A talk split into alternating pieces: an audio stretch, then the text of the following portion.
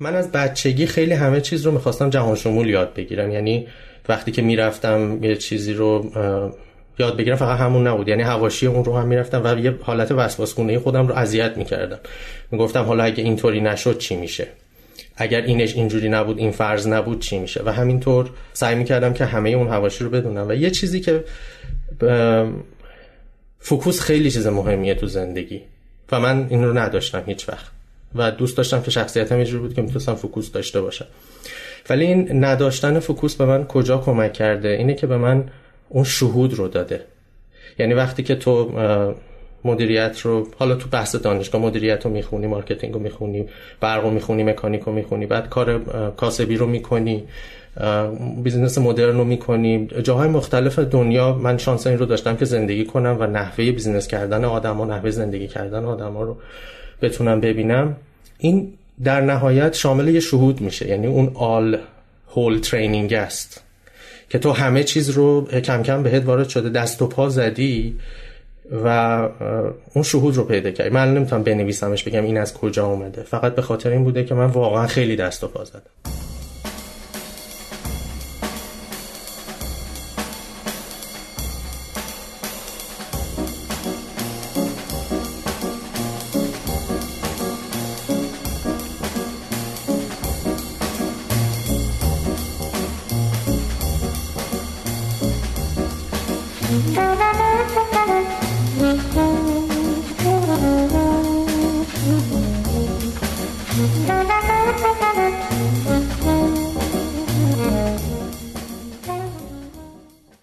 سلام. به قسمت 29 از فصل 3 پادکست ده صبح پادکستی در حوزه مدیریت، کارآفرینی، استارتاپ ها و کسب و کار.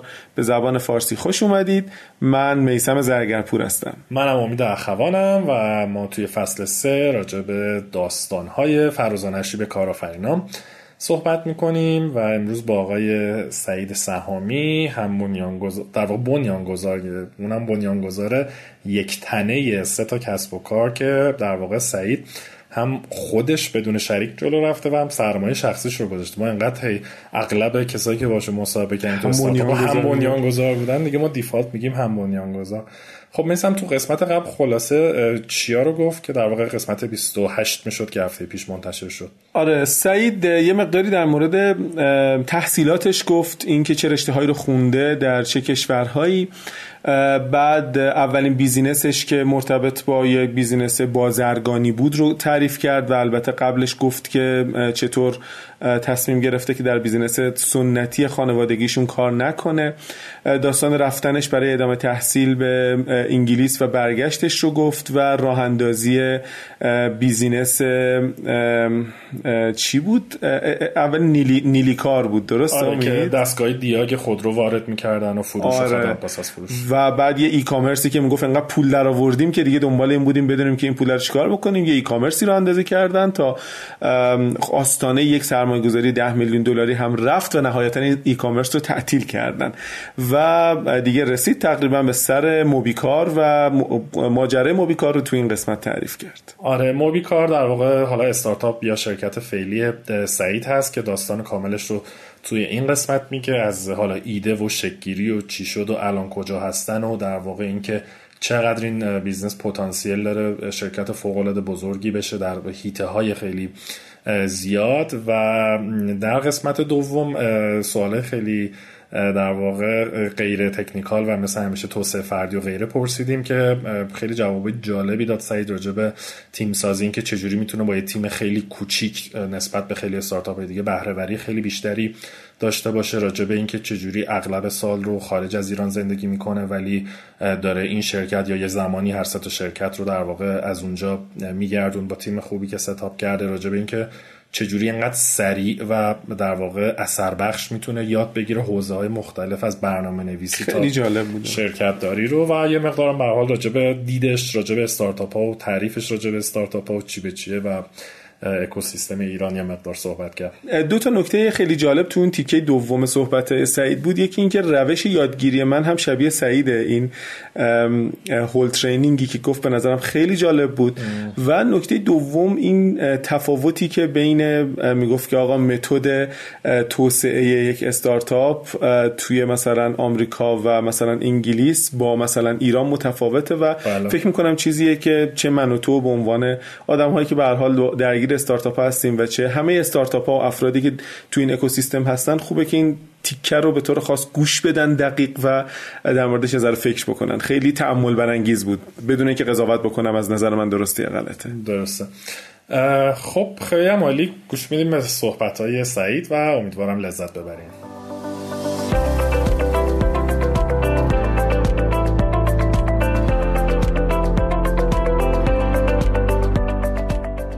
حامی این قسمت از پادکست در صبح آپاراته آپارات با 60 میلیون مخاطب و یک میلیارد بازدید ماهانه بزرگترین سرویس اشتراک ویدیو ایرانه. حالا سرویس تبلیغات آپارات فرصت خوبی رو برای کسب و کارها به وجود آورده و این امکان رو بهتون میده تا با هر بودجه ای ویدیوی تبلیغاتیتون رو بین 60 میلیون مخاطب به اشتراک بذارین، بیشتر دیده بشین و راحتتر به اهداف تبلیغاتیتون برسین. برای اطلاعات بیشتر می‌تونیم به وبسایت آپارات مراجعه کنیم.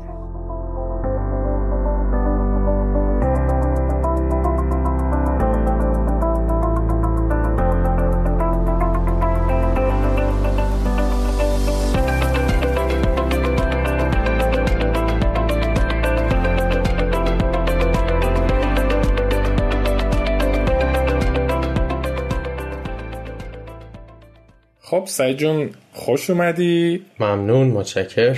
خب ما توی در واقع قسمت قبل راجب خیلی پالا سعید میگفتش که یه خورده زمانه جابجا شده ولی به نظر من خیلی جذاب بود و جذاب بود داره واقعا. آره رسیدیم خلاصه به آخرین business یا استارتاپ سعید به نام در واقع موبیکار که حالا یه مقداری در کلیاتش رو فکر می‌کنم تو قسمت قبل صحبت کردیم. از اینجا سایت شروع کنیم که خب گفتی موبیکار واقعا از کجا استارت خورد و اون چی کارا می‌کنه مراحل پیشرفتش چی بود تو این چند سالی که شروع کردیم چی کارا روش کردیم داستانش رو خلاصه بگو. ببین قبل از اینکه من این سوال رو جواب بدم شاید بد نباشه که یه کمی برگردم عقبتر که مسیر این رو شاید بهتر بتونم توضیح بدم. ببین دستگاه هایی که ما توی اون شرکت بازرگانیمون وارد می کردیم پوششی برای ایبیابی خودروی داخلی نداشت. و اون موقع هم خب اکثر خودروهای موجود خودروهای داخلی بود و درسته که ما با یه گوشه یا نیش مارکت خاصی شروع کرده بودیم. ولی جلوتر که داشتیم می‌رفتیم می‌دیدیم که احتیاج داریم خودروهای داخلی هم حتما برای گسترش این بازار اضافه بشه. تو سال 2008 که نمایندگی دیاگ هیوندا و کیا رو تو ایران من گرفتم اون شرکت سازنده دیاگ هیوندا به خاطر اینکه شرکت جوانی بود حاضر شد که این کار با همکاری ما انجام بده که بیایم با هم دیگه خودروهای ایرانی رو اضافه کنیم و عملا یه چیز حدود 90 95 درصد خودروهایی که سطح کشور بودن و تو این دستگاه نبود خب یهو میومد به این اضافه می‌شد. بنابراین این یه گسترش بازار خیلی خوبی بود که ما می‌تونستیم روش کار بکنیم. بعد از حدود یه سال کار با این شرکت کره کار فنی که انجام دادیم و چند سفری که اونا اومدن ایران و یکی دو بار من خودم توی کره رفتم آموزش دیدم فهمیدم اون روش جاری که توی ایران برای پیاده سازی و دیولپ کردن برنامه های دیاگ هست یه باگ خیلی خیلی بزرگ داره که نمی‌ذاره قابل گسترش یا اسکیلبل باشه.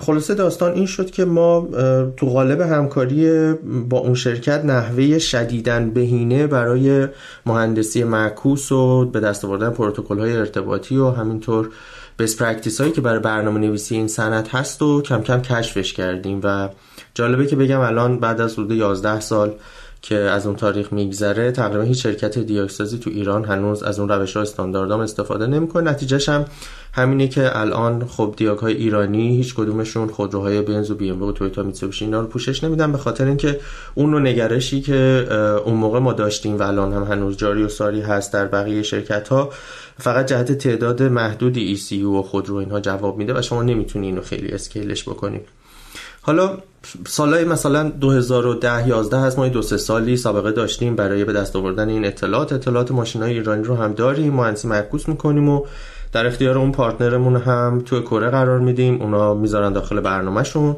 و برای ما ارسال می‌کنن. ما هم سمت خودمون دو سه میلیون کلمه از کدهای خطا یا همون DTC کدهای ECU ها رو ترجمه کردیم. منوها پارامترها اینها. یه مقدار زیادی هم ترجمه از این سمت انجام شده. حالا ما احساس می‌کنیم که یک اطلاعاتی رو داریم یک دانشی رو داریم که می‌تونیم این دانشمون رو تا حالا داشتیم با همکاری یک شرکت کره میفروختیم به تعمیرگاه ها حالا در جهت گسترش این مارکت می‌خوایم بیایم و این دانش رو به عنوان یک محصول ارزانتر برای بازار هدف بزرگتری به بازار عرضه بکنیم. و اون بازار بزرگتر صاحبان خودرو هستن. که می‌تونن بیان از این ایبیا به ساده شخصی برای خودروشون استفاده کنن توسط یک اپ موبایل و اون سخت افزار بلوتوسی که ما داریم بیان و به همدیگه وصلش کنن اطلاعات ماشین رو بگیرن. این اولین محصول ما به این شکل سال 92 93 بود. همون 2012 13 اینا تولید شد. قسمت آرندی نیلیکار بود که اینو تولیدش کردیم. و یک دو سال بعدم خیلی آروم دادیمش به بازار. اولش مشکلات زیادی به وجود اومد. چند بار این رو ما یک دو بار متوقف کردیم دستگاه پس گرفتیم دوباره طراحی کردیم. باز طراحی متفاوتی روی این شد. و دیگه کم کم خیلی کم تو بازار بود اینکه خیلی نمی‌خواستیم فعلا کامرشیالایزش بکنیم. به عنوان پروژه آرندی در حقیقت اون موقع ها داشتیم بهش نگاه می‌کردیم. سال 95 یا 96 بود. فکر می‌کنم که شرکت همراه رو توی نمایشگاه الکامپ دیدیم. و یه بنزی رو گذاشته بودن و ظاهرا دستگاهی بهش وصل بود و جهت ایبیابی و رادیوبی اینا داشتن دمو می‌کردن. که ما رفتیم اونجا و باهاشون صحبت کردیم. اونا به کار ما علاقمند شدن که ما می‌تونیم ارتباط با خودرو رو به هر حال برقرار کنیم و این دانش رو داشتیم. ولی اونها چون بحث فروش سیم کارت براشون مهم بود اونجا اومدن به ما گفتن که ارتباط یعنی شما اطلاعات خودرو رو با بلوتوث میفرستین. حالا بیاین از جی و سیم کارت استفاده کنین. data رو از طریق سیم کارت به سروری بفرستید و چون اونها هدفشون و business شون فروش data و subscription و سیم کارت و اینهاست دیگه.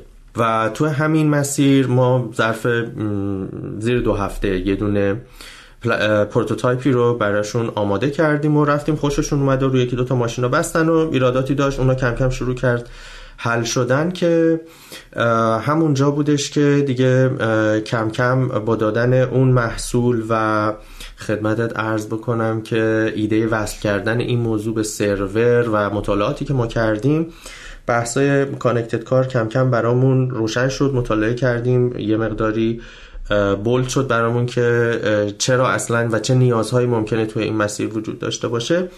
دیگه فکر می‌کنم همون زمانایی هم بودش که دیگه با دیجی کالام به نتیجه نرسیده بودیم و تمام تمرکزمون رو خواستیم روی همین بحث کانکتد کار که برامون ایجاد شده بود بذاریم و کم کم شرکت بهداد تدبیر رو با نام تجاری موبیکار ثبتش کردیم و از به عنوان اسپیناف از شرکت نیلیکار جدا شد.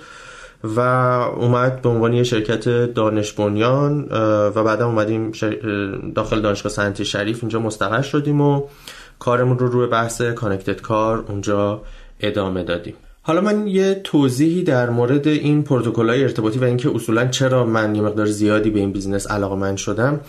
این پروتکل ارتباطی زبون صحبت کردن با هر کامپیوتر خودرو این یک مقوله بسیار سخت و زمانبری هستش. به خاطر اینکه هر کدوم از این کامپیوترها با زبان خودشون صحبت می‌کنن. و همونطور که قسمت قبل هم گفتم علاقه مندی من بیشتر به business هایی هستش که entry barrier یا مانع ورودش زیاد باشه و قابلیت کپی کردنش خب سختتر باشه. و با توجه به اینکه این اطلاعات خودروسازها برای این پروتکل های ارتباطی هیچ جایی وجود نداره. برای اینکه نمی‌خوان مجموعه رقیبی برای قسمت خدمات پس از فروش خودشون درست کنن. بنابراین هیچ جا تو هیچ فرومی هیچ منبعی هیچ دارک وبی هیچ جایی شما نمی‌تونید پیدا کنید یه جورایی اطلاعات نیست در جهانه. و عملا باید یک پروسه زمانبر براش انجام بشه و شما تمام این خودروها رو پیدا بکنید نمونه برداری کنید لاگ بکنید اسنیفینگ انجام بدین و مهندسی معکوس رو اینها انجام بشه. و با توجه به تعدد خودروهایی که هست و از بیرونم که نگاه می‌کنید همه یه شکل. داخلش کامپیوترهای با version های مختلف یا با برند های مختلفی هست و شما باید همه اینها رو دسترسی پیدا بکنید. از صاحب خودرو اجازه بگیرید که به ماشینش وصل شین سیم و کامپیوتر اینها وصل بکنید. به حال می‌بینید که پروسه سخت و زمان بری هست و ما مجبور بودیم که این کار رو برای business دیگری انجام بدیم. حالا میایم این رو برای یک بیزینس دیگه هم ازش استفاده می‌کنیم و این کار رو ما تا الان که ادامه دادیم حدود پروتکل ارتباطی 82 تا برند خودروسازی رو مهندسی معکوس کردیم. فقط ما محدود به خودروهای ایرانی نبودیم.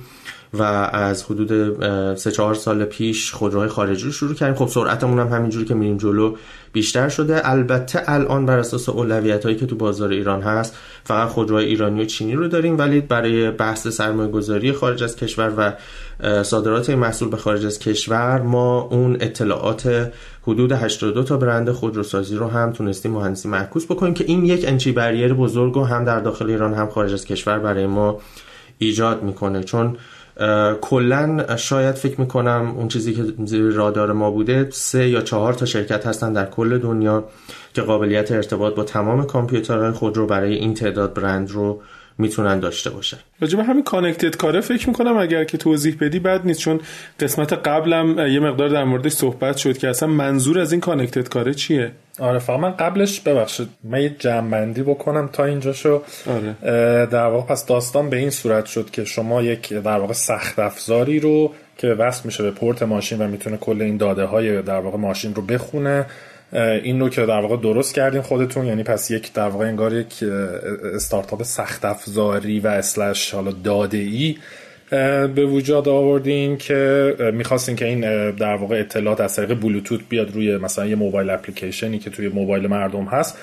و فکر می‌کنم هم اطلاعات می‌تونن بخونن هم یادم که مثلا می‌تونستن هم چراغ و برف پاک کن اینا رو از طریق موبایلشون یه دکمه مثلا تو اپ می‌زدن برف پاک کار می‌کرد فلان. خب چیزای جالبی بود. فکر می‌کنم حتی بعضی ماشینا رو می‌شد روشن خاموش کرد و این داستان ها و بعد به این نتیجه رسیدید که خب اینو ما ببریم اصطلاحا بی تو بی و با مثلا کسب و کارهای دیگه کار بکنیم که همراه اول بحث سیم کارت رو کرد. و این معنیش اینه که اون سخت افزار شما یه سیم کارتی توشه که می‌تونه اون اطلاعات و اینا رو از طریق سیم کارت و در واقع انگار شبکه موبایل بفرسته. حالا روی یک سرورهای و جایی و اینا تحلیل بشه و یک کاربردش برای همراه اول کانکتد کاره که خب الان میگی و یکی هم مدیریت ناوگان برای مثلا حتی نمی‌دونم شرکت های پخش برای شاید پلیس و آمبولانس و نمی‌دونم اداره راه و همه چی درسته؟ ببین اول من بیام بگم که یه خودروی متصل یا connected car چیه؟ بعد میریم سراغ پلتفرم connected car.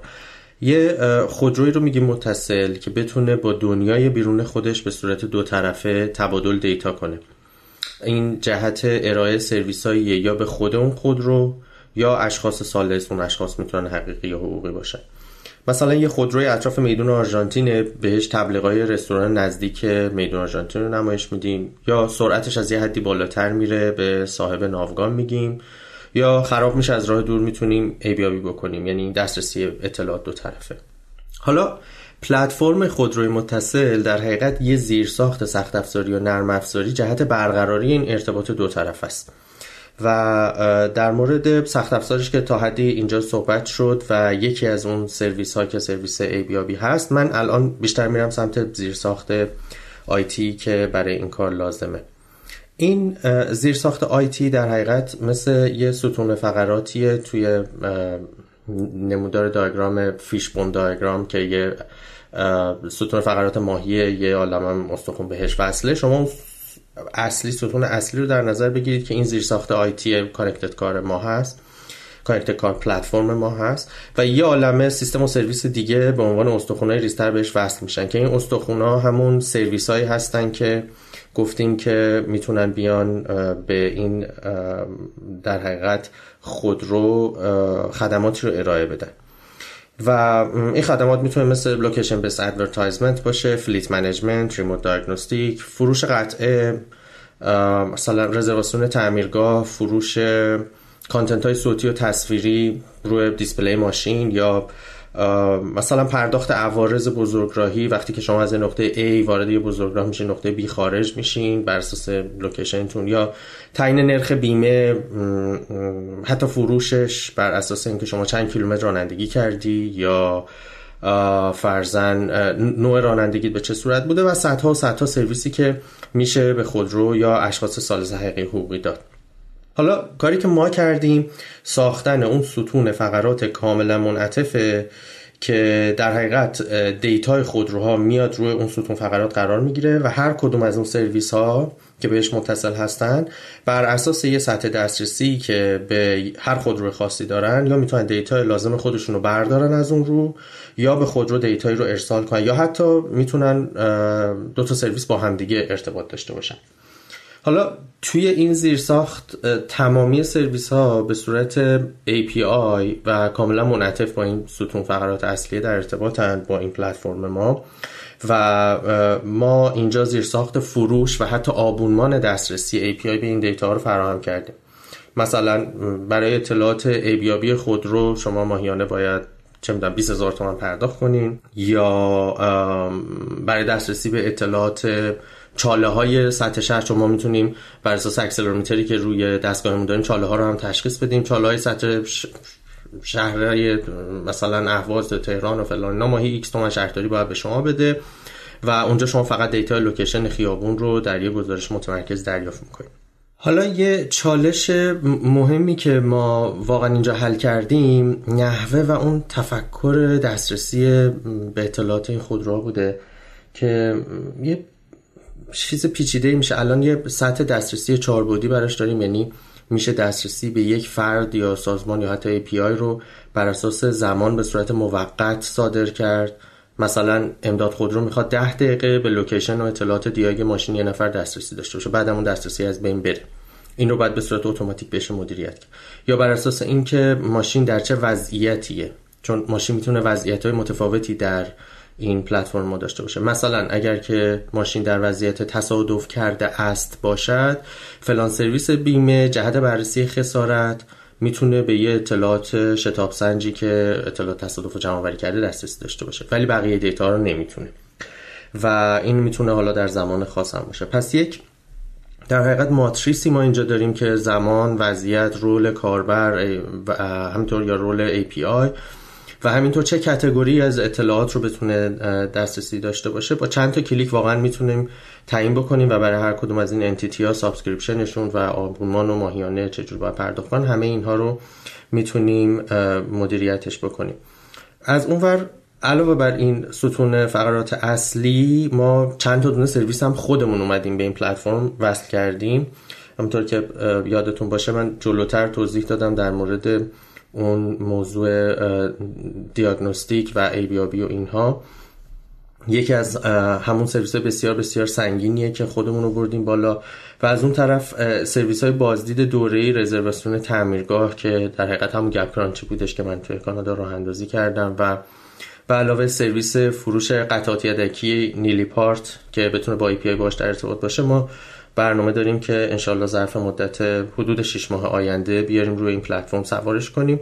حالا اگه e-commerce دیگه مثل دیجیکالا بخواد بیاد به صورت اتوماتیک وصل به این سیستم و به محض ایجاد خطا روی یکی از ماشین هایی که توی این پلتفرم هستند این خطا رو بگیره یه push notification ی بگیره و اونجا API بررسی کنه که چه قطعه‌ای ممکنه خراب باشه و همین قطعه رو real time به مشتری معرفی بکنه. این ارتباط دو طرفه با خودرو از طریق API کاملا فراهمه و می‌تونن فرضا با یه subscription ی به این پلتفرم اضافه شن این کار بکنن. عملا یک data marketplace خواهد بود که ما خودمون روش فعلا یکی دو تا سرویس اصلی و چالشی رو آوردیم. بالا اضافه کنم به این سرویس ها سرویس تشخیص رفتار راننده هست که ما machine learning و در حقیقت pattern recognition رو اومدیم برای اینکه دیتا هایی که از خود رو می‌گیریم متوجه بشیم که در حقیقت راننده ها رو توی کلاسترها و خوشه های متفاوتی بذاریم و ریسک بندیشون رو مشخص بکنیم. این هم کاریه که زیر ساختش انجام شده اما با توجه به اینکه دیتا زیادی هنوز نداریم با توجه به تعداد دستگاهی که باید موجود برای این باشه اون پروژه هم فعلا به صورت API وصل هست اما برای ترین شدنش و کار شدن و optimize شدن الگوریتماش و اینها هنوز یه مقداری احتیاج به کار هستش. حالا اینجا شاید اون سوال میسم رو من بهتر بتونم جواب بدم که اینکه میگفتش اینا چه ربطی به هم دیگه داره. این الان الکترونیک داره در طراحی سخت افزار داره IT داره خودرو داره طراحی روش های بررسی خدمتت عرض کنم رفتارشناسی راننده رو داره و همه اینها لازمه که به هر حال یه جوری من همه اینها رو به هم دیگه ربط دادم تو این پروژه و واقعیتش هم اینه که احتیاج به همه اینها هست برای اینکه این سیستم رو شما بخواید درست بکنید و به خیلی چیزهای بیشتر از این که ما تا اینجاش رو فعلا آوردیم جلو. اگر محرمانه نیست می‌تونم بپرسم که الان چند تا ماشین دارن از دستگاه شما استفاده می‌کنن؟ این رو تعدادش رو من ترجیح میدم نگیم الان. بله قطعا. به خاطر اینکه توی احتمالا ما فاز جذب سرمایه خواهیم بود در ادامه کار و الان هنوز توی اون فاز کارمون توی استلت مود هستش. و نکته دیگه این که من برگردم به خود محصول اینجوری شاید راحت تر باشه ما دیدیم اگر بخوایم پلتفرم رو حالا چرا هی ما میگیم پلتفرم؟ به خاطر اینکه یه سخت افزاری می‌خواد همونطور که صحبت کردیم بعد این data رو باید بفرسته به سروری و بعد هم باید این سرور data رو جمع کنه. بعد data analytics داشته باشه machine learning داشته باشه AI داشته باشه ویو داشته باشه app داشته باشه همه اینا رو باید داشته باشه. هر کدوم از اینا یه استارتاپه خب؟ و ما به عنوان مثال چالش هایی رو باهاش درگیر هستیم که برای اولین بار خودمون باید این کار بکنیم. یعنی من نمی‌تونم برم الان مثلا اگر بحث پرداخت بود من می‌رفتم می‌گفتم دو میلیون تومان بیشتر از نرخ بازار میدم. کسی که تو به‌پرداخت ملت یا نمی‌دونم کیش‌ور کار کرده می‌گیریم. تجربیاتش هم به خودش منتقل میشه. یه سیستم رو با best practice ها درست می‌کنیم. ولی ما الان با یه موجود هزار دست و پایی سر در گریبان هستیم که نمی‌دونیم که برای اولین بار داریم این کار رو می‌کنیم. به عنوان مثال ما data یی که داریم جمع آوری می‌کنیم الان benchmark ی که گرفتیم برای یک میلیون data point در ثانیه است. یعنی در یک ساعت میشه 3.5 میلیارد data point. من فقط برای اینکه بخوام تو scale بذارم ما کل data های شبکه شتاب که یکی از پر تراکنش در این شبکه های کشور هست که شما هر جا بقالی میرین کارت می‌کشین یه تراکنش میفته سال 98 حدود 15 میلیارد بوده. یعنی اندازه 4 5 ساعت این. اون تو کل سال بوده. و بنابراین اصلا این چالش ها وجود نداشته که کسی بخواد حلش کنه. این چالش نبوده اصلا. و خارج از کشور آره خارج از کشور هم موضوعیت نداره. به خاطر اینکه خب از پلتفرم های AWS و آژور مایکروسافت و اینا استفاده می‌کنن اونها اتوماتیک scale میشه تا بی نهایت شما درگیر این نیستی که این کار بکنی. بنابراین ایده business ی این داستان از این شکل گرفت که خودروهای ایران یک خودروهای ایران به هر حال connected می‌شوند. یعنی ماجولی روی خودروهای ایران نصب خواهد شد. امسال سال دیگه پنج سال دیگه که اینها رو connected کنه از سال 2014 15 ماشینای دیگه جاهای دنیا این اتفاق کم کم واسهشون افتاده. دو هیچ شرکت خارجی به ما این محصول رو نمیده. چرا؟ چون فقط سخت افزار نیست چون باید data شو بفرسته جای دیگه. اونها کجا میفرستن؟ همشون روی یا AWS میفرستن یا رو آژور میفرستن یا Google Cloud Platform میفرستن. پس بنابراین شما سخت افزارش هم بتونید دور بزنید. مثلا از چین و تایوان و دبی و اینا به شرخونی بیاری توی ایران ببندی روی مثلا شاهین یا دنا. data شو میفرسته و اونو نمیشه کاریش کرد. از اون ور تحریمیم. نکته دوم موضوع حاکمیت. نکته سوم موضوع حاکمیتی داریم. یعنی اینکه از این ور اجازه نداریم ما data رو بفرستیم اون ور و مهمتر از همه نکته چهارم اینه که develop کردن یه همچین پلتفرمی. الان مثلا مایکروسافت یه solution ی داره به نام Microsoft Connected Vehicle Platform MCVP اینا تو آخرین اطلاعاتی که من دارم 140 50 نفر فقط این قسمت دارن کار می‌کنن. حالا عقبه technical و فلان و همه اینا بکنن. پس بنابراین اینم چیزی نیستش که یهو استارتشو بزنن بگن امروز دکمه رو ما بزنیم و بخوایم شروع کنیم. به خاطر همین ما این ریسک بزرگی کردیم 4 5 سال داریم روی موضوع کار می‌کنیم که روی end to end platform این از روی سخت افزار تا به بالا data ingestion ش بحثای queuing ش بحثای scalability ش همه اینها هم سخت افزار هم نرم افزار داریم کار می‌کنیم. رقیبی هم دارین سعید؟ رقیب تو بازار بله یعنی از دیدگاه مشتریمون بله. کیا هستن؟ شرکت هایی هستن که همون solution های fleet management یا مدیریت ناوگان رو میفروختن و با OBD هم وصل می‌شدن به ماشین. چون نکته نکته یعنی چون business business پیچیده ایه اونها هم فکر می‌کنن که خب همه این data رو ما از همین پروتکل OBD2 اصطلاحا اون پروتکل generic استاندارد همون برای ما کفایت می‌کنه. در صورتی که خب کمی که جلوتر برن پروژه به محض اینکه استارت بخور پایلوت بشه خب می‌بینن نه ما الان data ABS رو می‌خوایم. data airbag رو می‌خوایم بعد دیگه نمیشه.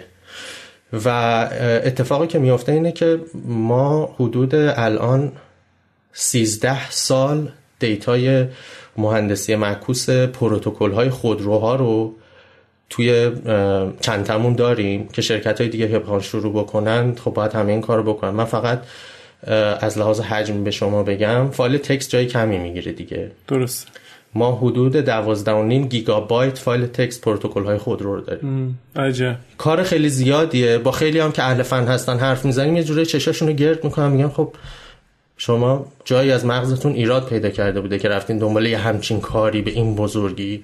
خب برای چی این همه کار کردی؟ ولی خب واقعا من بهش اعتقاد دارم و فکر می‌کنم که نیازیه که بالاخره تو بازار میاد. بعد اینم من بپرسم بعد دیگه خود بریم رو سوالات خلاصه. مهارت های نرم و غیره.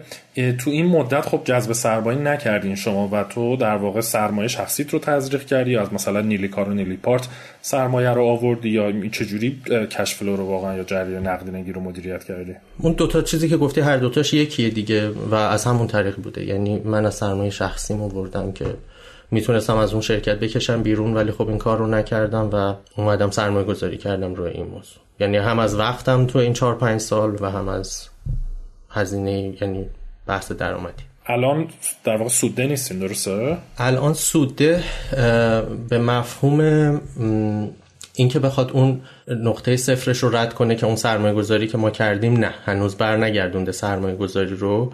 اما از لحاظ ماه به ماه که بخوای نگاه بکنی چرا؟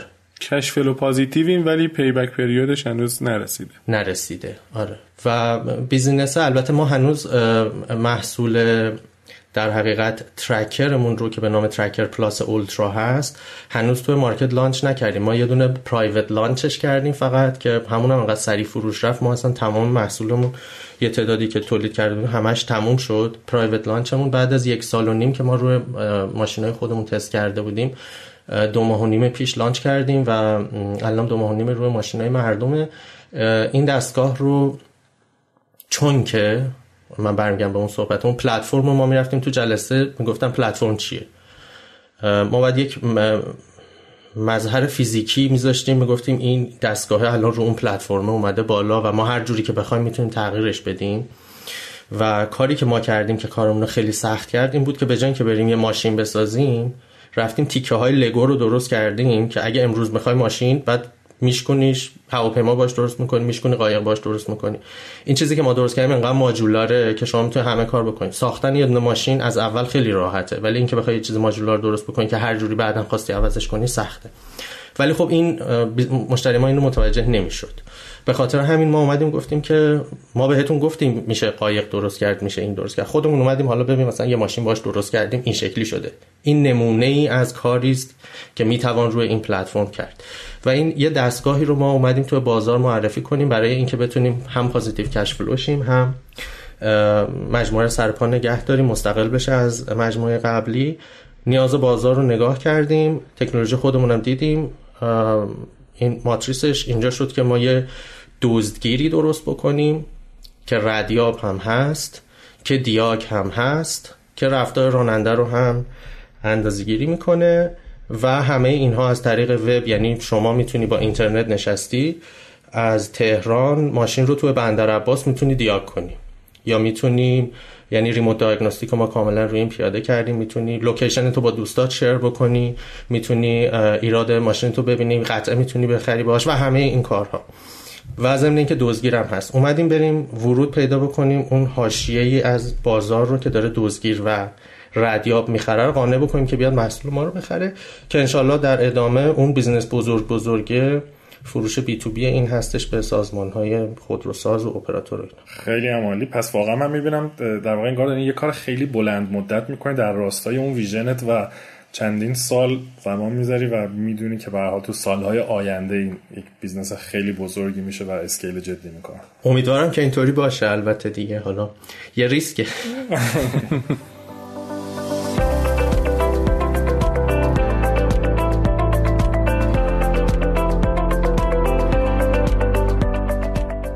حامی این قسمت از پادکست ده صبح هوش تجاری ویترایه ویترای به شرکت ها کمک می‌کنه که جواب چالش های کسب و کارشون رو به وسیله دیتا به دست بیارن و در نتیجه به سمت داده محور شدن حرکت کنند. مثلا شرکت ها می‌تونن به راحتی ببینن که نقاط ضعف و قوتشون در فروش کجا هست یا اگه خورده فروش هستن بهشون چیدمان بهینه رو پیشنهاد میده و کلی مثال دیگه. برای آشنایی بیشتر با هوش تجاری ویترای می‌تونین به vitraico.com مراجعه کنید.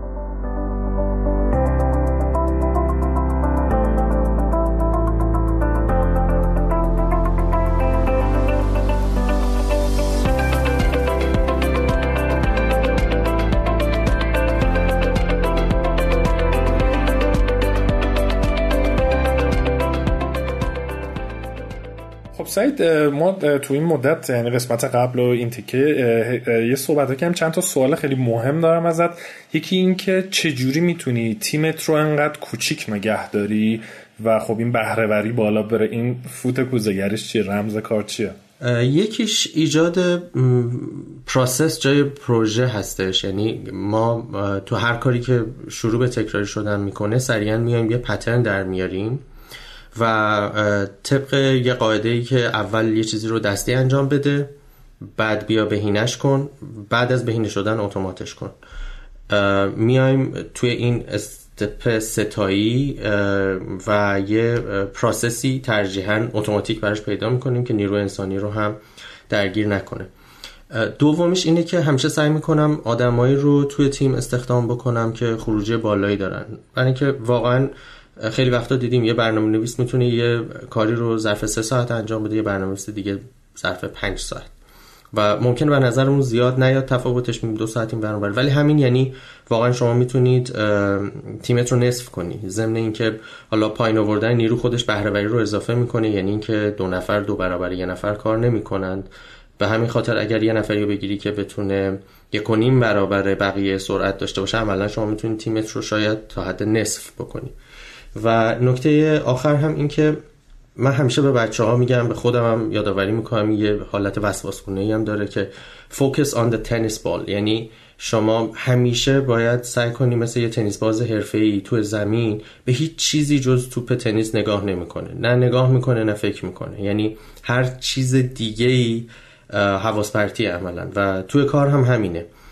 خیلی وقتا خیلی کارا می‌کنیم که واقعا در جهت هدف نهایی شرکتمون نیست ولی انجامش میدیم. و نمونه هاش رو هم اگه وسواسگونه توی 24 ساعت آینده توی رفتارهای خودتون نگاه بکنین زیاد می‌بینیم. هممون داریم و خیلی کارهایی می‌کنیم که اصلا قرار نیست در جهت هدفمون باشه ولی خب انجامش میدیم. یه چیزی خب هست استارتاپ ها من خودم خیلیش موافق نیستم ولی خیلی فکر می‌کنن که خب تو استارتاپ باید مثلا کار خیلی استارتاپی حالا به قول خودشون هیئتی باشه به هم ریخته باشه. مثلا فکر می‌کنن فرایند اتوماسیون اینا خیلی وقتا می‌تونه مثلا کند کنه کاغذ بازی ممکنه بهش بگن اینا. که خب حالا بحثش خیلی طولانیه ولی می‌خوام بگم تو اینو چجوری می‌بینی و کجا تا کجا به نظرت اون حالا حالت استارتاپی اون به هم ریختگی اوکی از کجا به بعد واقعا باید این مرتب شو فرایند می‌تونه بشین و در واقع اتومات بشه؟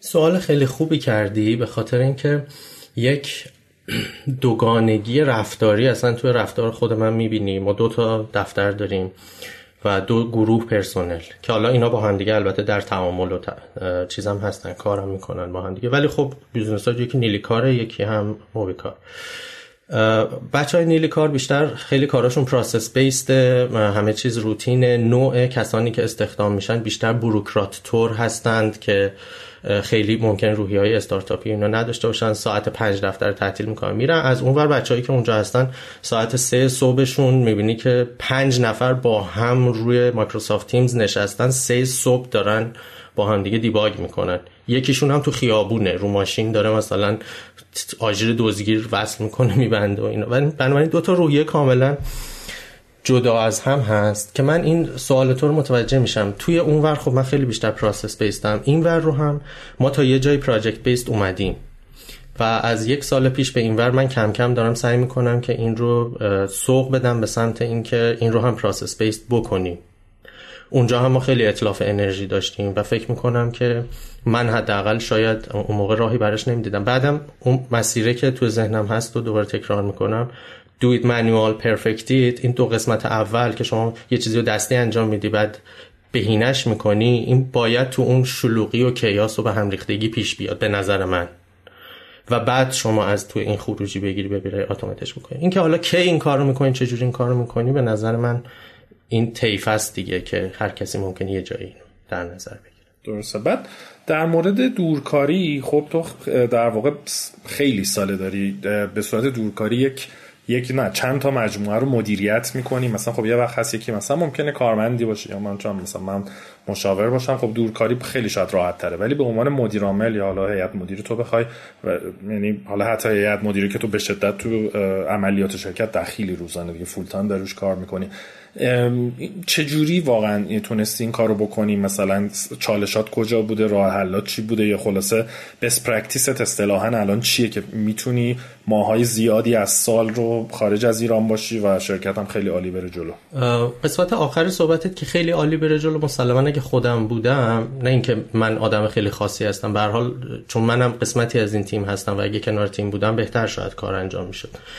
اما اینی که چرا و چه جوری بره جلو و بالاخره با یه نتیجه قابل قبولی بره جلو ایده کلیش این بوده که من برای هر قسمتی از کار بچه ها رو اونر کار کردم. یعنی مثلا ما اگر قسمت سرورمون یک یک شخصی هستش که مسئول قسمت سرور ماست که باید دیتا اینجستشن رو تو حجم بالای دیتا انجام بده کارهای بکو بکنه فرانتو بکنه کارا رو بکنه دو تا کار کردم. یکی اینه که دستش رو باز گذاشتم. یعنی میاد میگه من از این تکنولوژی می‌خوام استفاده کنم تا حد زیادی یا نه اینکه یهو بیاد بگه فلان تکنولوژی جدید اومده و اینها. ولی می‌ذارم که اون اصطلاحا سند باکس خودش رو داشته باشه و توی اون فضا اگر که نبوغی می‌خواد به خرج بده چیزی اضافه ای کار بکنه اینها اونر اون پروژه و گفتم خروجی این داستان باید این باشه. حالا ممکنه هفته سه روز هم باهاش پیگیری می‌کنم روز نیم ساعت یه ساعت ولی کن مایکرو منیج نمی کنم یعنی سعی کردم که اصطلاحا دلگیتش کنم و واگذار کنم.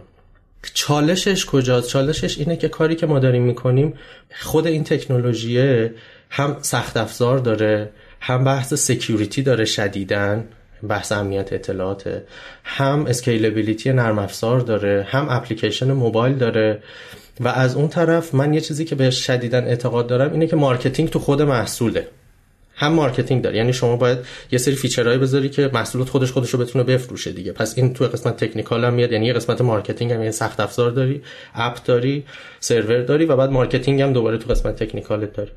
اینکه این چهار تا چجوری به هم دیگه وصلن دیگه اون وقت کار من میشه. یعنی کراس فانکشنال منم که میام میگم که اگه کانفلیکتی به وجود میاد یک موضوعی پیش میادش که این می‌خواد این یه تیمی یه چیزی رو دیولپ کنه به یه شکلی یه تیم دیگه ممکنه که چیز دیگری رو می‌خواد. ولی اینا با هم حرف زدن فکرم کردن هر دوتا یه چیزه. ولی چون پشت داستان رو یک لول بالاتر رو من می‌بینم من اونجا نقش واسط رو در حقیقت ایفا می‌کنم. یه مثالی من برای بچه همیشه می‌زنم. میگم که من از همه شما همه کارهایی که می‌کنید و بهتر باید بدونم و بهترم بلدم. فقط یک استثنا وجود داره. اونم کسی که این کار رو می‌کنه. یعنی چی؟ یعنی من دیجیتال مارکتینگ رو از بچه های بکندمون باید بهتر بدونم. از بچه های تولیدمون هم بهتر باید بدونم. ولی اون یه نفری که داره کار دیجیتال مارکتینگ می‌کنه دیگه بعد از من بهتر بدونه. درست. و این باعث این میشه که من به صورت یک حالت گسترده بتونم یه نظارتی داشته باشم که اگه فرای اون کاری که اون آدم داره تکنیکال انجام میده یه احتیاج مارکتینگی هم توش هست یا حسابداری هم توش هست یا آینده نگری خاصی باید توش باشه من اونجا میام وارد میشم. وگرنه در داخل کار خودشون سعی می‌کنم دخالت نکنم به خودشون هم میگم این مال خودته هر جوری هم که دوست داریش بیارش بالا. من اینم بپرسم بعد بذارم میسم سوالهاشو بپرسه. ببین یه چیزی که خیلی بولد هست توی کلا مسیر زندگی و شغل تو یادگیریه و خب به حال مثلا چیزی که خودم همیشه برام خیلی جذاب و عجیب بوده اینه که تو هم خب ساید تکنیکال خیلی قوی برنامه نویسی دیتا نام اپ موبایل بیار بالا خیلی زیاد. از اونورم تو مباحث به حال مدیریتی شرکت داری نمی‌دونم بیزنس سنتی بیزنس مدرنه و خب بالا رشتهات هم گفتی نشون میده که تو به شدت آدم یادگیرنده ای هستی و این, این اینجا بس پرکتیس ها چیه؟ چجوری چیکار می‌کنی؟ انقدر فیلد های مختلف رو به سرعت بتونی یاد بگیری و توش قوی بشی که بتونی اجراش کنی نه فقط اینکه بگی من اینو بلدم. سوال سختیه. ولی شاید بتونم برگردم به یه جایی یه چیزی رو اول یه توضیح کوچیک بدم بگم چرا. ما دو جور نوع یادگیری داریم که من توی تز در حقیقت دکترام اولا من دکترامو که خواستم بگیرم چون که رشته‌مو عوض کردم به من گفتن همه باید نمی‌دونم 8 واحد 9 واحد می‌گرفتم به من گفتم باید 36 واحد بگیری. چون سیویل نبودی. یه فوق لیسانس دیگه گرفتی عملا. یکی دیگه باید بگیری بعد اصلا توی دپارتمان ترافیک 6 واحد بیشتر درس نبود. من سی واحد دیگه نداشتم که بگیرم. استادم خیلی با من کنار اومد و من این سیواد از دانشگاه مدیریت گرفتم. برای من یه ماینور ام بی در حقیقت آنترپرنورشیپ از دانشگاه یو گرفتم اونجا با مباحث روانشناسی آشنا شدم توی behavioral research method که من رو برد سمت learning یادگیری و حالا برمیگرده به این جواب تو که در مورد یادگیری هست. ما از لحاظ روانشناختی دو جور یادگیری داریم. یکی در حقیقت اونیه که تو تیکه تیکه یه چیزی رو یاد می‌گیری. مثلا بسکتبال اول سه امتیازی چجوری بزنی بعد دریبل چجوری بزنی؟ دونه دونه اینا رو تمرین می‌کنی. بعد حالا با هم دیگه ترکیبش می‌کنی. یکی اینه که نه میری و اصطلاحا میگم میندازیش تو آب و بعد باید حالا دست و پا بزنی تا اینکه اینو یاد بگیری این چیزی که میگم میگن whole training تو اگه که همه چیزو با هم بخوای یاد بگیری خیلی بیشتر ازت زمان می‌گیره. ولی هم بیشتر تو عمقت میشینه عمق وجودت میشینه. هم می‌تونی بهتر ازش استفاده کنی. هم اینکه دیرتر یادت میره. یعنی retention period ش خیلی بیشتره. این خیلی تحقیقات زیادی در موردش شد. ولی part training تو خیلی سریعتر یاد می‌گیری و خیلی راحتتر می‌تونی توش پیشرفت داشته باشی. ولی خب زودتر هم از بین میره و اونقدر نمی‌تونی روش آنالیز و تحلیل و اینها داشته باشه حالا هم بحثای موتور اسکیله که شما می‌خوای بسکتبال یاد بگیری که می‌خوای ریاضی یاد بگیری من از بچگی خیلی همه چیز رو می‌خواستم جهان شمول یاد بگیرم. یعنی وقتی که می‌رفتم یه چیزی رو یاد بگیرم فقط همون نبود. یعنی حواشی اون رو هم می‌رفتم و یه حالت وسواسگونه خودم رو اذیت می‌کردم. می‌گفتم حالا اگه اینطوری نشد چی میشه؟ اگر اینش اینجوری نبود این فرض نبود چی میشه؟ و همینطور سعی می‌کردم که همه اون حواشی رو بدونم. و یه چیزی که focus خیلی چیز مهمیه تو زندگی. و من این رو نداشتم هیچ وقت. و دوست داشتم که شخصیتم یه بود که می‌تونستم focus داشته باشم. ولی این نداشتن focus به من کجا کمک کرده؟ اینه که به من اون شهود رو داده. یعنی وقتی که تو مدیریت رو حالا تو بحث دانشگاه مدیریت رو می‌خونی marketing رو می‌خونی برق رو می‌خونی مکانیک رو می‌خونی بعد کار کاسبی رو می‌کنی business مدرن رو می‌کنی. جاهای مختلف دنیا من شانس این رو داشتم که زندگی کنم و نحوه business کردن آدم ها نحوه زندگی کردن آدم ها رو. بتونم ببینم این در نهایت شامل یه شهود میشه. یعنی اون all whole training است که تو همه چیز رو کم کم بهت وارد شده دست و پا زدی و اون شهود رو پیدا کردی. من نمی‌تونم بنویسمش بگم این از کجا اومده. فقط به خاطر این بوده که من واقعا خیلی دست و پا زدم. اینجا من یه چیزی رو هم اضافه بکنم. شاید جالب باشه در مورد باز نحوه یادگیری. ما وقتی که یه چیزی رو فرزن در مورد من مثال زبان رو بزنم شما زبان انگلیسی رو یاد می‌گیرید یه مقدار زیادی زمان می‌گیره ازتون. بعد فرانسه رو یاد می‌گیرید بعد آلمانی رو یاد می‌گیرید بعد اسپانیایی یاد می‌گیرید بعد زبون بعدی رو که می‌خواین یاد بگیرید می‌بینید که هر کدوم از اینها سریعتر داره اتفاق میفته و این در مورد سازهای موسیقی هم هست در مورد همه چیز دیگه هم هست. در یه اسکیل بزرگتری که نگاه می‌کنیم در مورد علوم متفاوت هم هست. و این دوباره تئوریش برمیگرده به اینکه ما یه سری جنریک ایجنت اصطلاحا تو نورون های مغزمون داریم که اینها دسته ای از نورون ها هستن که وظیفه انجام دادن یک سری تسک های جنریک رو دارن. و اینها همه کار رو می‌تونن انجام بدن ولی خب معمولی می‌تونن انجام خوب نمی‌تونن انجام بدن. در حد 50 60 درصد می‌تونن یک کاری رو انجام بدن. و بعد تعدادشون هم محدوده. یه تعداد بسیار زیادی ما اسپیشیالایزد ایجنت داریم که اینها کار خیلی خاص انجام میدن و برای اون کار خیلی خاص خودشون تربیت شدن و طول می‌کشه تا اینکه به اونها ما برسیم و همینطور ترینش بکنیم. ولی نکته جالبی که توش وجود داره اینه که ما تو این specialized agent ها قابلیت transferability وجود داره و اینها می‌تونن انتقال پیدا بکنن به هم دیگه. و به خاطر همین هستش که شما وقتی که یک سازی رو یاد می‌گیرید ساز دیگه ای براتون مثلا تار رو که می‌زنید گیتار ممکنه راحت تر بتونید بزنید. و توی یک لایه بزرگتری به این که نگاه بکنید شما وقتی که فیزیک رو می‌خونی ریاضی رو می‌خونی اقتصاد رو می‌خونی جامعه شناسی روانشناسی برق مکانیک بیزینس همه اینها رو که سعی می‌کنی فشار بیاری رو خود و اینها رو انجام بدی دیگه واقعا به اندازه جمع همه اینها ازت وقت نمی‌گیره. بعد از این مدتی ارتباطات آشکار و پنهانی توش پیدا میشه که می‌تونه بهت کمک بکنه. به عنوان مثال من همینجا میگم تو استارتاپ ها تو اون اول کار شما احتیاج دارید یه به موازی همون صحبتی که کردم شما احتیاج به specialized agent نداری. به خاطر اینکه اصلا خودت هم نمی‌دونی داری چی کار می‌کنی. اون اول کار داری R&D می‌کنی خیلی چیزا رو نمی‌دونی. بنابراین آدمهایی رو می‌خوای که تیپ اون general agent باشن که بتونن بیان بعدا یه کار specialized رو ایجاد بکنن که حالا یک کسی که specialized agent هست بیاد اون کار بکنه و اون دیگه آدمای بوروکراتی میشن که توی سیستم می‌خوان بیان اون کار رو بارها بارها صدها هزاران بار با efficiency خیلی بالاتر از اون آدمی که اول اومده انجام بدن. و می‌بینیم که پس این رو هممون می‌دونستیم که آدمایی که اول میان توی یه دونه استارتاپ خیلی حالت جنرال تر دارن. آدمایی که بعدا میان خیلی تخصصی تر ممکن توی حوزه باشن ولی نمی‌دونستیم شاید چرا. و الان میایم نگاهش می‌کنیم می‌بینیم که خب ذهن انسان همینطوری یاد می‌گیره. پس اینا رو خیلی راحت میشه به هم دیگه ربط داد وقتی که میبینیمش. خب برامون دیگه آشناس. اون شهوده اینجوری پیدا میشه و عملا یاد گرفتن ده تا چیز ده برابر یک چیز از آدم ممکنه زمان نگیره. خیلی جالب بود. خیلی. نکته جالبی بود. سعید جان چیز چه شکلی میگذره؟ الان توی اختلاف ساعتی هم با ایران داری. روزت احتمالا از ساعت 8 9 صبح به وقت خودت شروع نمیشه. یه مقداری دیتیل نحوه مدیریت کردن از راه دور رو هم به همون بگو. اینکه چیکار می‌کنین؟ مثلا جلسه روزانه ممکنه داشته باشید. از چه ابزارهایی استفاده می‌کنین؟ چیکار می‌کنید که کاری از زیر دستتون در نمیره با وجود تمام این خلاط تفویض اختیاری که انجام میدی؟ اولا که بگم که صد درصد توش موفق نیستیم. یعنی یه جاهایی مثل همه چیز از دستمون در میشه ولی کن سوالت از اون بابت خیلی خوبه که من اگه بخوام شاهد مثال برات بزنم اینه که ما یه وقتی توی پروژمون شاید الان هم همینطوری باشه.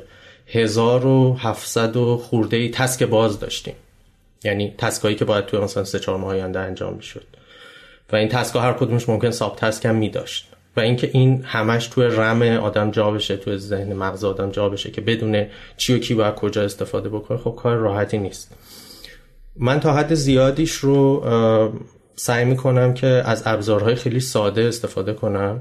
از حد در حد حتی کاغذ و مداد که برای هر کدوم از بچه ها ممکنه یه صفحه از دفترمون داشته باشم و کارهای مهمی که قرار ظرف دو هفته آینده انجام بشه اپیکاش رو اونجا دارم. و اپیکو که می‌بینم دیگه یادم میفته که ساب تسکای زیرش و تسکای زیرش که ممکنه چی باشه.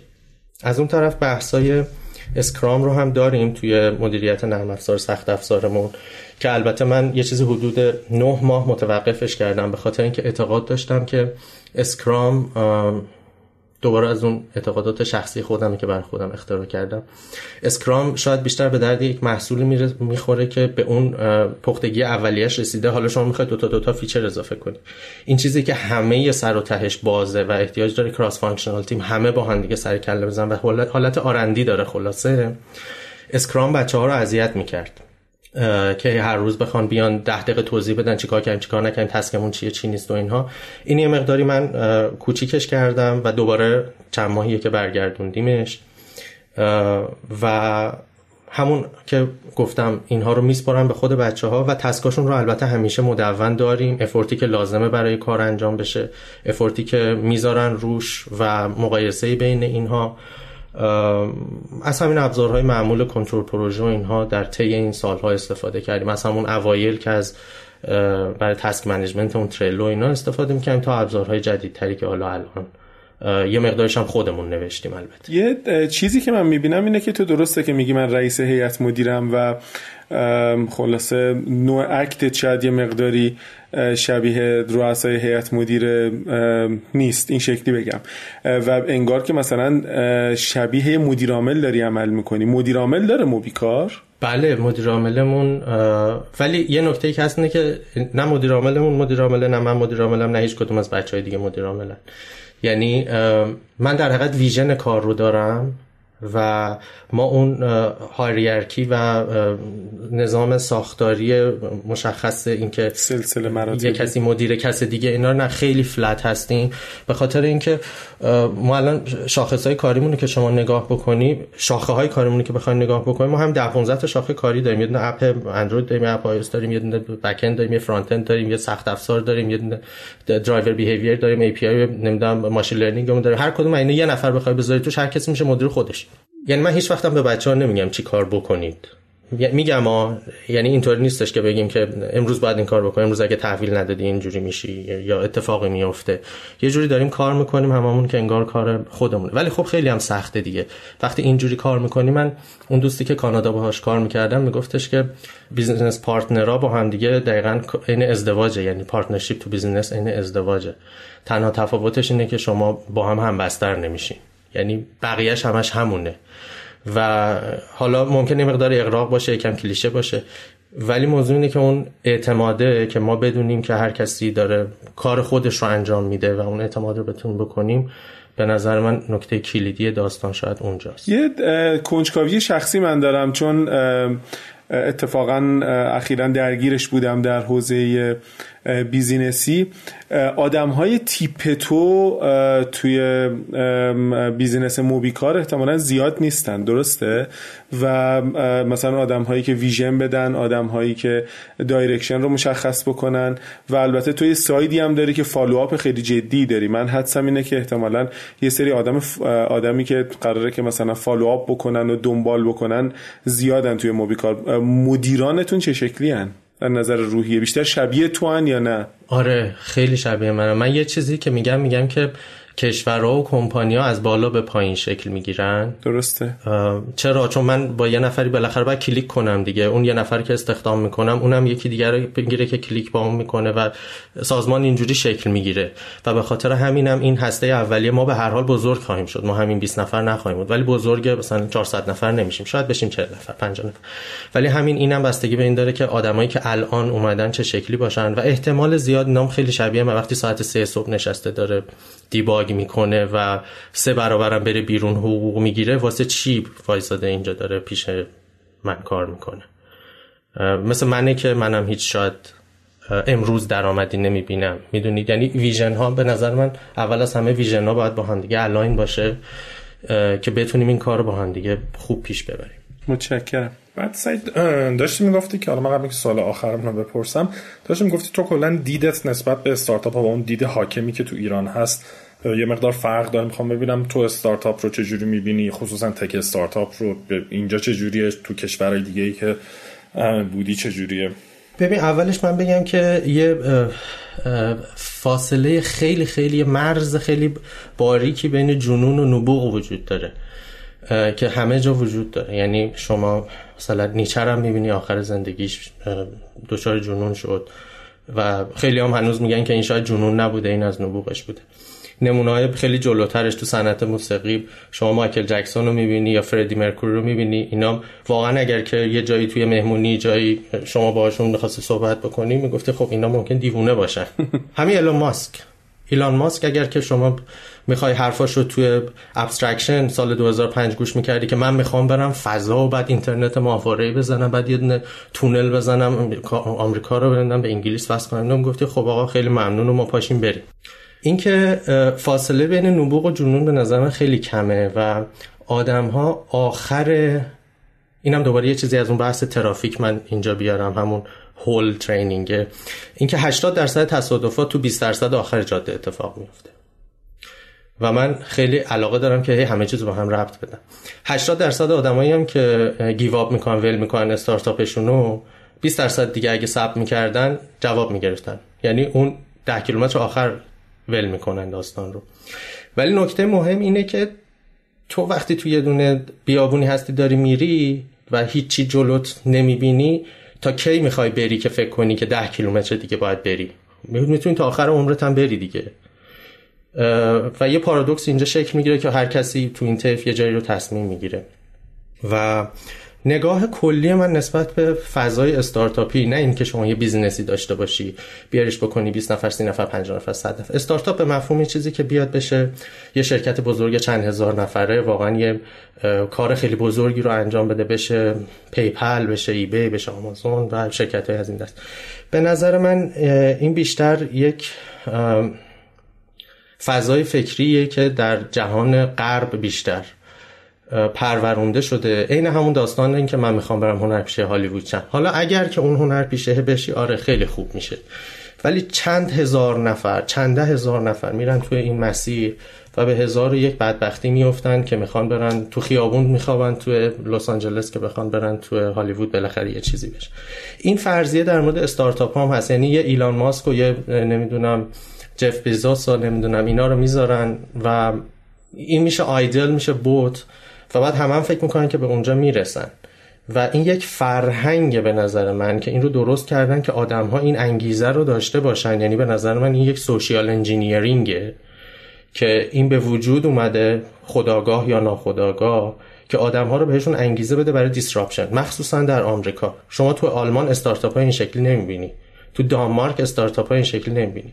این مفهومی که از استارتاپ ما تو ایران داریم و خیلی از کالچرهای فکری و سازمانی که داریم خیلی بیشتر از مفهوم آمریکای شمالی و شاید مثلا انگلیس منتقل شده به ما که لزوما شاید به context ایران نمی‌خوره. شما اونقدر هیچ وقت نمی‌تونی scale بکنی و ما میایم خیلی از اون مفاهیم رو پیاده می‌کنیم توی ایران و نمیشه. من فکر می‌کنم که اینا به هم دیگه نمی‌خوره حالا فکر می‌کنم جای بحثش خیلی زیاده. خیلی هم احتمالا با من مخالفن.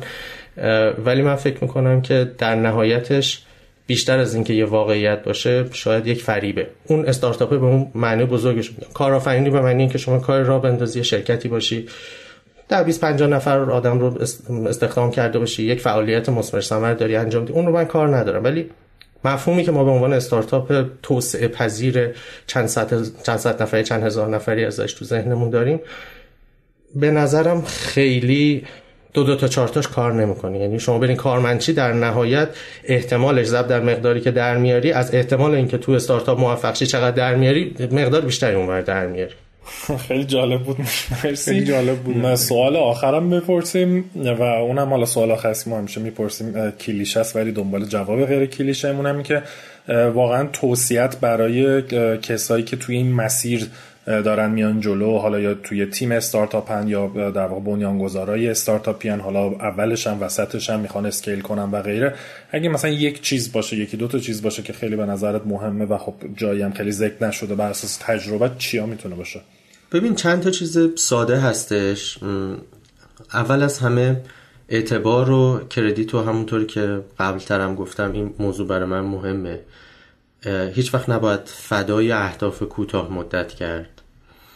یه نکته خیلی مهم دیگه ای که من فکر می‌کنم توی موفقیت استارتاپ مهمه اینه که توی صنعتی باید وارد بشیم که واقعا اون صنعت رو می‌شناسیم. یعنی به خاطر اینکه یه جایی بازار بزرگی داره اگه وارد بشیم سختتر می‌کنه. نشدنی نیست ولی سختتر می‌کنه و درصد موفقیت اون موفقیت عالی که میشه به دست آورد و نهایت پیشرفت رو توش کرد میاره پایین. و برمیگردم به صحبتی که یکی دو دقیقه پیش کردم. اگر به اندازه کافی جنون ندارید شروع نکنید. می‌دونید یعنی لازمه برای اینکه به آخر خط برسیم یه وقتایی آدم مجنون باشه. یعنی یک انقدر عاشق اون کار باشه انقدر براش مهم باشه اون کار که بتونه برای رسیدن به پایان خط واقعا یه وقتایی یه رگه های از جنون رو نشون بده که بعد وقتی که می‌رسی پایان خط اون جنون به عنوان نبوغ شاید تفسیر بشه. همونطور که گفتم مرز خیلی نازکی بین این دوتا هست. ولی واقعا حالا این جنون رو که شاید به صورت مزاحگونه من دارم میگم یه مقداریش همین باشه یه مقداریش هم اون خستگی ناپذیریه که واقعا توی کار هست و اگر بخوایم زود از کوره در بریم از دست همه عصبانی بشیم از دست خودمون بیزینس شرایط و بخوایم جا بزنیم به احتمال زیاد جز اون 80 درصدی میشیم که 20 درصد آخر راه جا می‌زنه. خب سعید جون خیلی ممنون. لطف کردیم. مسابقه طولانی هم شد. من واقعا دلم نمیومد زودتر قطعش کنم. خیلی عالی بود و امیدوارم که برای مخاطبا مفید بوده باشه. ممنون ازت. ممنون از شما و از وقتتون و وقت دوستانی که گوش کردن. مرسی. مرسی مرسی. خدا نگهدار. ممنون. خدا نگهدار.